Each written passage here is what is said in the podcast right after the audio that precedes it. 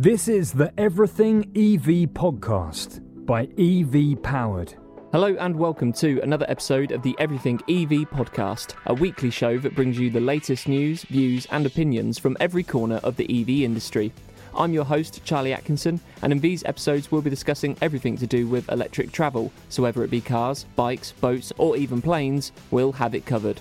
We'll also be speaking to people from within the industry to get their views on the EV space, as well as other features such as electric car reviews, electric motorsport coverage, and much, much more along the way. This podcast is available on all streaming platforms, so be sure to subscribe to wherever you get your podcast from to receive every single episode as soon as it's released. And please do go back and check out all our other episodes too. This week, we're joined by Joel Teague of Co-Charger. Joel is here to talk about alternative base charging, or in his words, the EV charging blind spot. In this episode, Joel explains how the fascination with public charging infrastructure is alienating a large proportion of the population that has yet to switch to EVs, before sharing his views on how to tackle that issue. Joel also gives us an update on the growth of Co-Charger, which recently became the second biggest EV charging network in the UK. So, Joel, welcome back to the podcast. We've had you on before talking about uh, Co-Charger and, and the growth of that, which we will come on to later. But the main reason we've got you on today is to chat about um, the article that you've written, which we published on our website yesterday, which uh, was titled The EV Charging Blind Spot. So, to kick things off, if you could just give us a bit of a, an overview of the article, what the, the main message was, and yeah, the, the story behind it. Okay, that's uh, quite a difficult thing to summarize as well. It was quite a long article in the end. Um, I think that there is a fundamental flaw in the way the industry and the world has been looking at EV charging from a domestic user point of view, at least. And that is that there's been an incorrect assumption that the people that cannot have a home charger or won't have a home charger more personally will buy an EV and just use public charging instead. And there are two problems with that. One one is that that that's not the Joe Public that I know. The Joe Public that I know is still quite change resistant and is looking for reasons not to get an EV. And they seem highly unlikely to spend more money than they probably have before on the car with a view to once a week or so going to find a public charge point, uh, hope that it's working, hope that it's available, and then sit with the car for an hour or two. It's just too big a leap. It's it's not what humans do once you get past early adopters. Once you get into that big fat bell curve of, of ordinary people, it seemed unlikely. And then looking at the data, there was a there's a brilliant report from ZapMap every year. Came out comes out in December every year, and there was a killer chart on there that just reported on what proportion of EV owners, the respondents to their survey, what percentage of those people have home chargers, um, or more specifically, charge at home. And for four years running, it's been give or take 1%, 84%.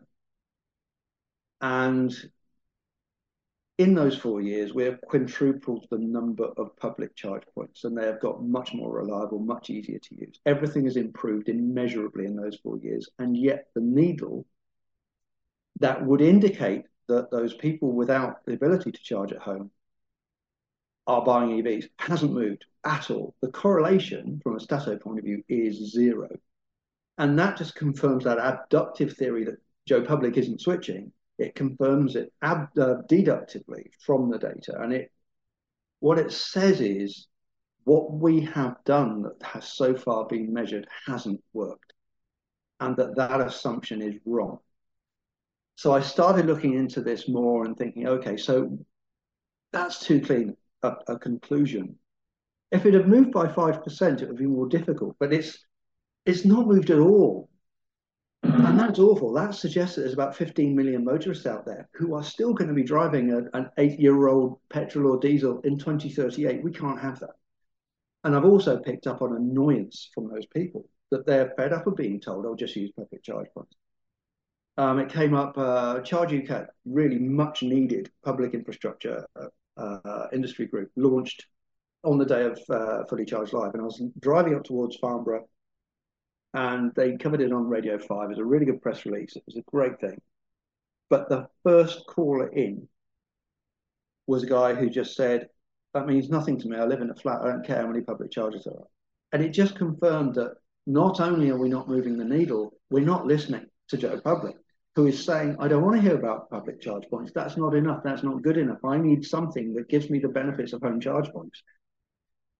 And that's what we need to recognize. And then we I crunch the numbers very crudely. I mean, this is cigarette packet stuff. But if, say, you take it at 85 and 15% to make the maths easier, that means that if about half of us are unlikely to have home charge points, and it's about that, it's about 40% haven't got driveways, and there's about another 10% of good other reasons. It's the driveway is someone else's, or wrong power supply, or it's a leased house, or whatever it is take it 50%, because frankly, my maths isn't good enough to take it any more vaguely than that. That means that this ignored, largely ignored group, that, that proportion of charging, once everybody has to be an EV, if that's where we're going, it's about, it's over 40%, it's 42.5%. Give or take. Let's call it 40. Make it easier. And you compare that to the 15% on public charging. So that means that this problem is, what is that? Nearly two and a half times the size of all the public charging put together. It's a big, big slice of the cake and we're not looking at it.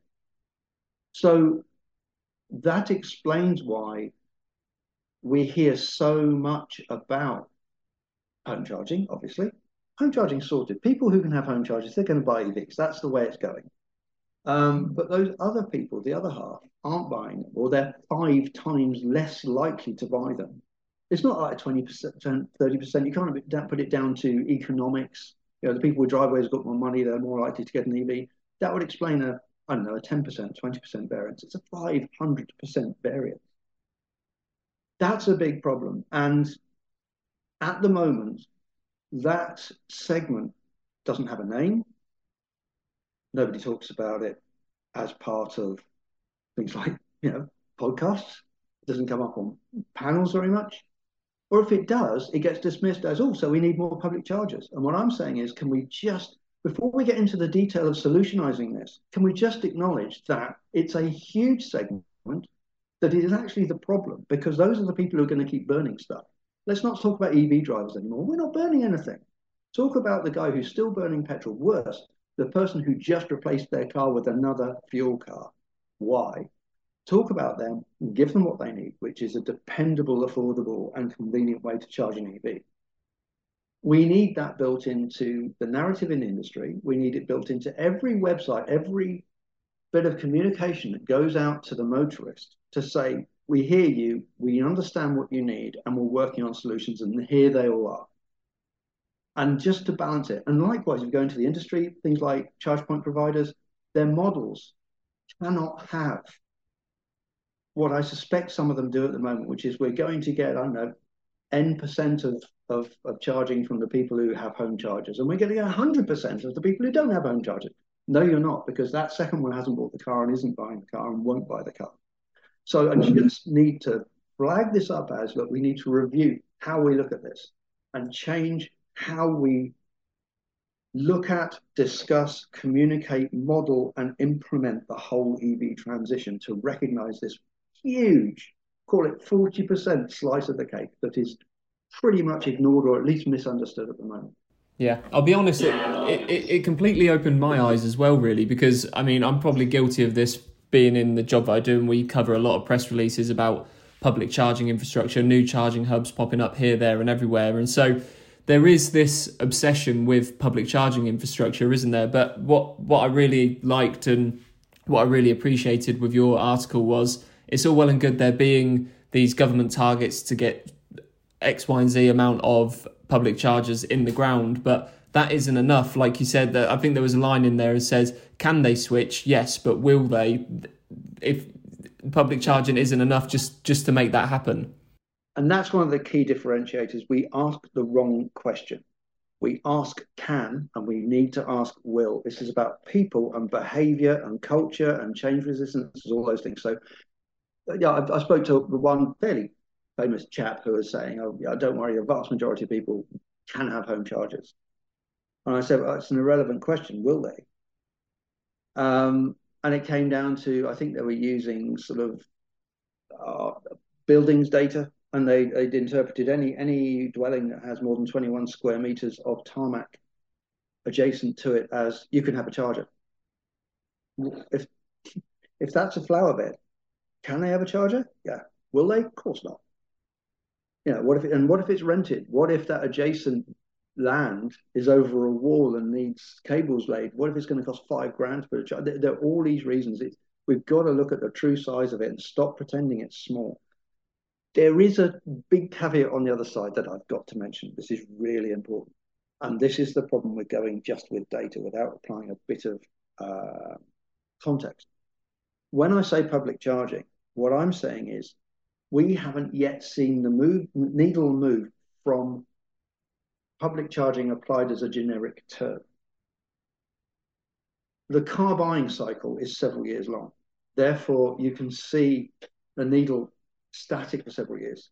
And, and I would argue that there are public there are there are public charging types, curbside lamppost, all these sorts of things, which haven't been in the ground long enough in great enough numbers to see the needle move. I personally think that a lot of the very specifically designed for residential use public charging solutions that we're seeing I think they've got a massive part to play and they're really important. And they should be part of this movement to recognize that chunk of cake. I think they're as much part of it as community charging, mobile charging, workplace, all those other things. So that's the big caveat. When I say public charging, what I'm saying is just chucking a 22 kilowatt charger on a street corner where there's lots of flats doesn't work. That doesn't mean because yeah, we've had those in tens of thousands for years. What we haven't mm. seen is many streets with street lamp chargers and curbside chargers and pop-up chargers and all these other brilliant innovations. We haven't seen them in numbers yet for long enough to then trigger people to buy EVs and start charging them to move the needle on the stats. So it's a big caveat. And what I'm saying in that article is, I think it's the word yet. We haven't seen it yet. And I do think that while this idea of oh just build lots of public chargers and you know people will go up to Tesco's or people will go over to the to the service station and they'll just charge it over there. No, that's not got any evidence behind it. It's quite a lot of evidence to say it doesn't work. I do think there's a lot of logic, albeit abductive logic, sort of prediction to say that if you fill several streets full of charge points and lampposts or on the curbside, I think people will ditch their ICE vehicles for those. Is that what you'd say the, the solution then is? Obviously, because I mean, when you look at public charging infrastructure as a whole, it is an ecosystem. Like you said, you've got the the motorway charging stations, the ultra rapid ones, but then you've also got destination chargers, like you mentioned, outside Tesco and gyms and things like that. But we haven't seen the the development of the of of what yeah, companies like Connected Kerb are, are trying to do. Yeah, so, is is that what you say that the next step is in, in that solution of, of tackling this this problem? Uh, no, in that no, no one thing is. I think the step is recognizing the, the, the slice of cake, giving it its own name, and making sure that the motorist is aware of all those solutions. We we talk to a lot of co-charging users. We talk to especially people who've registered a while back, and then we see nothing happen, and then suddenly they start using it, and it's usually because the cars arrive. And we very rarely get someone say, "Oh, I bought the car purely because of co-charger." What you get is co-charger was the final straw, the bit of reassurance on top of all the other things. And what people need to have is reassurance and confidence. They need to know that there are half a dozen different ways they could run an EV, and one of them's going to work. So I got one guy, you know, he bought a granny cable. He found out where the public chargers were. He looked around. He still didn't make the leap because oh, it's just too much hassle. Too much. It's, it's just too difficult and expensive. Um, and then you add on, oh, but there's a couple of community charges in my area. There's a couple of co-charger hosts. One one near, I think it was his kid's school, and the other one near home. You know what? I'm going to be all right. I'm ordering a car. So I think what we the, the point is we don't just build more streets. Yes, we have to do all that. But the point is, unless Joe Public knows about it, there's no point because he's not buying the car. So let's, you know, this is something I'm trying to pull together, put a group of companies together with various solutions in this space, and none of them is a silver bullet. Um, and between us, I think we can make the motorist aware that actually we are listening to them. We aren't just saying, oh, it's all right, just go to the service station and charge. They don't want to hear that. They're annoyed about that. They haven't bought the car, what, seven years after telling them that? And we're telling them that seven more years? No, that's not going to happen. We need to tell them, don't worry, there's these 10, 15 different ways of doing it. And then, then we get the message across. And it will take that sort of smorgasbord of solutions but it's very hard. You know, speaking as somebody who's uh, you know, running a company that has one of these solutions, it's really hard to get recognition of the importance of a solution when nobody really looks at the problem. Mm-hmm. So that's why I'm saying let's get the group together and everybody out there doing these things get in touch. A collaborative solution to say, look, here's the problem, here's the size of it. We're listening to Joe Public and saying, we hear you. You want an EV, but you've not bought one because you need better charging options, base charging options. Here they are. And that's how we get it across. And I'm calling it the, the, the three buttons project. And that's pulling this group together and making it all happen. At the moment, if you go on most websites, so if you go on a certain used car sales website that everybody uses, one of the best actually, and you click on an EV advert, at the bottom, it's got two buttons. How do I charge this car? You've got a button for home charging, you've got a button for public charging. Half the audience immediately closes that window and disappears because they don't care about either of those. They're not applicable because unless you have got a base charging option, public charging is irrelevant. Public charging is for when you can't use your base charging option because you're too far from home. That's what it's for. And that's what public charging needs to acknowledge. When I say public, I mean your route and destination traditional public. Let's let's leave the curbside out. Um, what I'm saying is we need a third button. We need home charging, alternative base charging, and public charging. And that's how the public views it. That is how the motorist needs to see it. And everybody needs one of the first two buttons, and everybody always needs the last button occasionally. But what we can't keep doing is saying everybody who hasn't got a driveway click the second button because they're not doing it. They're just walking off and buying a petrol car. So that's what we're trying to do is get the third button in there. Let's give it a name that everybody's aware of. And behind it, there is this wonderful plethora of solutions. And we need Joe Public to know about them. And we need it on every website to recognize here's your base charging options. If you can have a home charger bully for you, sorted. If you can't, don't worry, here's all these other ones. And then, by the way, when you're on a long journey, isn't our public infrastructure great? Because it is. That's how I'd like to. Yeah, I see what you're saying. Is I mean, it's as much as a perception uh, issue as much as anything. I mean, we've, like I said earlier, we've been fascinated with the amount of public charging infrastructure. We've got to get more hubs and more chargers in the ground, but. Uh, I think a lot of people. Uh, what what the article said for me is it is as much a a perception and misconception issue as, as, anything, especially when earlier this week we had the BBC Panorama show, which I'm sure you watched and I'm sure you've got a lot to say yeah, about. So, what, uh, uh yeah, uh, I suppose my question is what's your thoughts on the. Um, the article mentions Joe Public and his attitude towards switching, and he's he's not going to switch if he can. He has to want to make the switch, and it has to make sense to him, and it has to be a viable option for him. But when there's so much misinformation around public charging and charging and, own, and owning an electric vehicle in general. How how do we get around that, especially when we've got BBC panorama shows which completely misinterpret what owning an EV is like?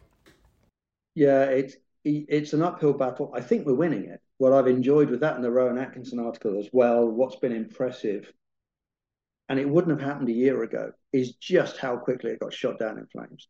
I mean, really torn apart. And what they do, and it's depressing when the BBC does it, you expect it from, you know, Daily Highland, that sort of thing, but is they ask the wrong question and they infer a conclusion that is actually inapplicable. So I think what was so annoying to many of us about the, um, the Panorama program was that it, it, took an old trope, an old approach that Jeremy Clarkson championed way back with the, the Lotus, the the, uh, the first Tesla. Let's take something that's designed for doing this thing over here and use it for completely a different thing. Show it doesn't work. It's basically saying forks are rubbish. Look, I'm eating soup with it and I can't work. It doesn't work. And and it couldn't get much worse than taking. I mean, talk about the blind leading the blind. First thing he says is, "I've got no experience with EVs, and I haven't done any preparation." I said, "Why are you doing the program? You muppet! Why would you do this?" And then I'm going to drive to. I'm going to I take a van, and I'm going to drive it to all the places that nobody ever you know goes around at once, and do a journey that most people would never do in their lives, and at no point will I actually mention what people use EVs for. At no point will I actually film somebody just waking up, going downstairs, unplugging their car, driving to work. And then a week and a half later, plugging it in again. That was what really annoyed me. That is deliberate.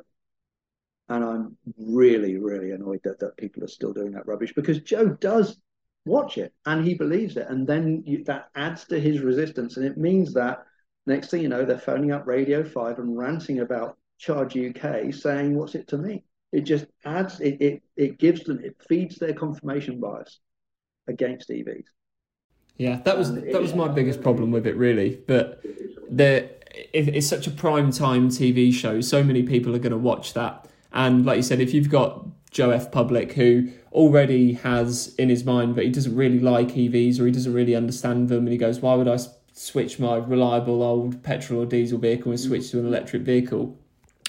Instead of Panorama displaying a show that is objective and balanced and, and accurate, which gives it, it, it had the perfect opportunity to convince people that maybe EVs aren't that bad, but it, my, my biggest problem with, with with it, sorry, is that it's it's almost popular to bash EVs at the moment. It's, it's, it's like it, that's the better news story instead of saying EVs do actually re- work really well. They yeah. they can be reliable and they're perfect for what you need them for. Yeah, and, and what really annoys me is that when it's a ragtop, you know that they've got an agenda paid for by the owners of the ragtop, and they're trying to sell papers. When it's the BBC, it's already paid for. It shouldn't be about profit. I think what gave it away, um, you know, I look for, I'm a cynical old thing, and, and I do look for tells as to whether this is just a misconceived approach to a program or was it actually an agenda. He very briefly mentioned, oh, most people go to EVs wouldn't um, said they won't go back. That stat exists. There's been several studies on this. It's not a hard thing to measure, and it depending on whose uh, research and which particular stat you take it, it's it's something between 90 and 99 percent. They could have put a stat on it, but they said most because that could be 50.1 percent. That for me gave away that they were very carefully pushing it towards the negative. They could have put because that's a slam dunk stat. That completely drives coach and horses through their argument that, that, that we're not ready for EVs. Because if 90 odd percent of people in an EV say, well, I'm not going back to the other, that's there's your answer. Um, and that gave it away for me. It wasn't just let's make it more entertaining by taking a completely daft thing and, and, and making it and in, inferring that it, it gives a conclusion. This was let's avoid anything that looks too positive. I think the closest we got to in reality was an old guy in a hat saying, "Oh, I live, I, I charge mine at home. It's great." End of clip but you have 55 minutes of, oh, look, I'm in the Lake District. Is there a charger on that tree? No. It was really pathetic. Um, and hmm. actually, what I, I slightly frustrating is the problems that he experienced with public chargers were real. They're not as common as he was making out, but they were real. So, it, it, again, it's just a missed opportunity. And uh, I get upset about it. You know, 100 people a day are dying from traffic fumes. Programs like that matter programs like that, I'm really sorry to be melodramatic about it, they kill people. They need to take responsibility for this. And if they are going to cause, I don't know, that could have caused half a million people to delay buying a, a, a, a emissions-free vehicle and instead buy another one that's going to contribute to those 30, 40,000 deaths a year. And it really riles me that somebody in that level of responsibility, who is already funded and is supposed to be politically independent, stoops to that level. It's really bad. It, it does make you sort of proud of the EV industry of just how quickly they came out in defence of it and, and shot things down. Like you said with the Rowan Atkinson article as well, it, it is we are getting to a stage now where there's so much data out there to disprove all this rubbish that comes out seemingly on a weekly basis at the moment. So that's one positive side to the negative, I suppose, isn't it? it it's been much better, and and there are some very very impressive people working in this space who yeah, far more intelligent, better informed than me that jump in so eloquently and rip it to shreds so brilliantly. And I, I thoroughly enjoy that. Um, we are up against, you know, trillion dollar industries who are spending quite a lot of money to make sure the misinformation keeps going. I don't think it's a secret. It's not a conspiracy theory. We know the organizations that produce these memes and images and we, we know you can follow the money on any news article and you'll soon get to somebody who has a very big vested interest in maintaining the very polluting status quo. Uh, it's pathetic, but it, it still happens. Um, I think their their grasp on the narrative is slipping quite rapidly now, thanks to the efforts of all these people putting in quick and accurate rebuttals. Yeah, absolutely. Now, just we, we've covered the, the article and, and the sort of main message of it, but what would you like to see come as as a result of this article? We've obviously want to get the word out there and get people talking, but what's the sort of long term objective of getting people talking about about this issue? I think it's about recognizing and sizing and naming and communicating that there is that problem and there are solutions to it. So there's two things are going to happen now. One is I'm going to start working with various people to pull together a group of everybody who's trying to solve it. And that includes your, your, your lamppost chargers, your curbside chargers, mobile charge points, uh, charging hubs is one we haven't mentioned, neighborhood charging hubs, all these things. Anybody trying to solve this problem with absolutely no judgment as to whether we think they're effective or not, I don't care. Um, we get them together and we form a group and we start saying between us how we're going to address it. In parallel with that, um, PR and also insights. I'm really hoping that there's a couple of organizations out there, three or four actually, who could really help in how do we measure this? Which metrics are we looking at? And how do we track the efficacy of what we're doing so that when we start to work on this, we can see we're making a difference. How do we tell that more people who can't have home chargers are buying EVs and what caused it? And I, I, think we can get all of that in place. There's some brilliant insights teams out there. I mentioned the ZapMap one um, uh, in the article, but there are others. AutoTrader are amazing at it. There's people like the Donor Analytics and Field Dynamics and all these other companies. Let's get together, work out what matters, what trends we expect to see, and then let's work out how to get recognition of the importance of these solutions and get visibility of them to the motorist. Yeah, absolutely. Now, just um, just a quick update on CoCharger. I, I noticed I, I, saw on Twitter that you were shouting about the fact that CoCharger has become the second biggest charging network in the UK. So things are obviously going quite quite nice for you guys. So uh, yeah, just just give us a bit of an update of the how things have been going uh, since we last spoke to you, which I think was uh, just just over just over a year, I think. Yeah, it, it, I must admit it was quite embarrassing. I I hadn't noticed. I knew we had been close to second for a while. It's a bit, I, I, should say, by the way, this is a bit unfair. We use it as a yardstick. It's not a comparison. We're not saying we're better than all but one public charge network. What we're saying is just to compare numbers, you know, we're up on what, 4,700 hosts now, which is bigger than all but, I think, it's Ubitricity. Losing the name, they are ubiquitous. Um, but we're closing. We'll get there as well. But that's not, we don't compete against them. It's just our yardstick. And we've got, I think, over 15,000 uh, registered uh, users now.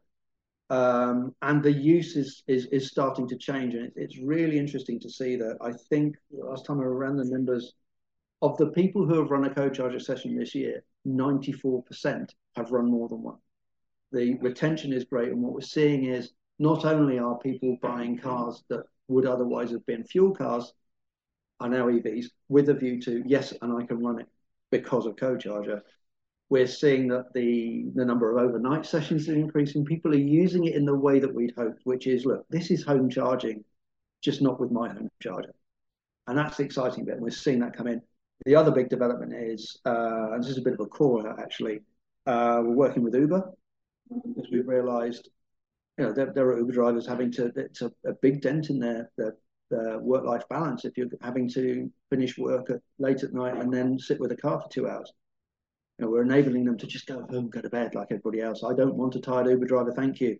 So we're working with the taxi industry, Uber included, but also fleets. Um, we're now calling out to anybody who is electrifying their return their, their, return to home fleet, usually last mile small van, anything that fit on a driveway. Over 70% of professional drivers in that that bracket don't have or can't have a home charge point. We're saying find us half a dozen of your drivers who are currently dependent on public charge points that we can then hook up with a host and we'll run a pilot for you and show you that actually those guys, you can treat them as if they've got home charges. You're no longer going to be paying those people during working hours to sit at a public charger every day. So we've got a big thing going with Fleet. It works beautifully. The result of all the, the pilots we've done so far is incredibly positive. So that's a big thing for us. And that's big for us because you know, we're all about um, environment. Last mile delivery is a huge contributor to those awful air quality stats that we're seeing if we can help those companies to replace more of their diesel vehicles with electric vehicles sooner by enabling them to charge while the driver is off duty at home, then that, that's a huge win for us. So that's what we're looking for. You send us the postcodes of your drivers, we set them up with hosts. It's a beautiful thing.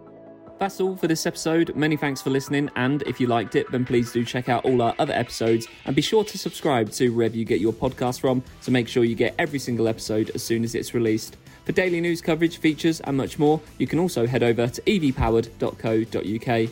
Thanks once again for listening, and we'll see you on the very next episode of the Everything EV podcast.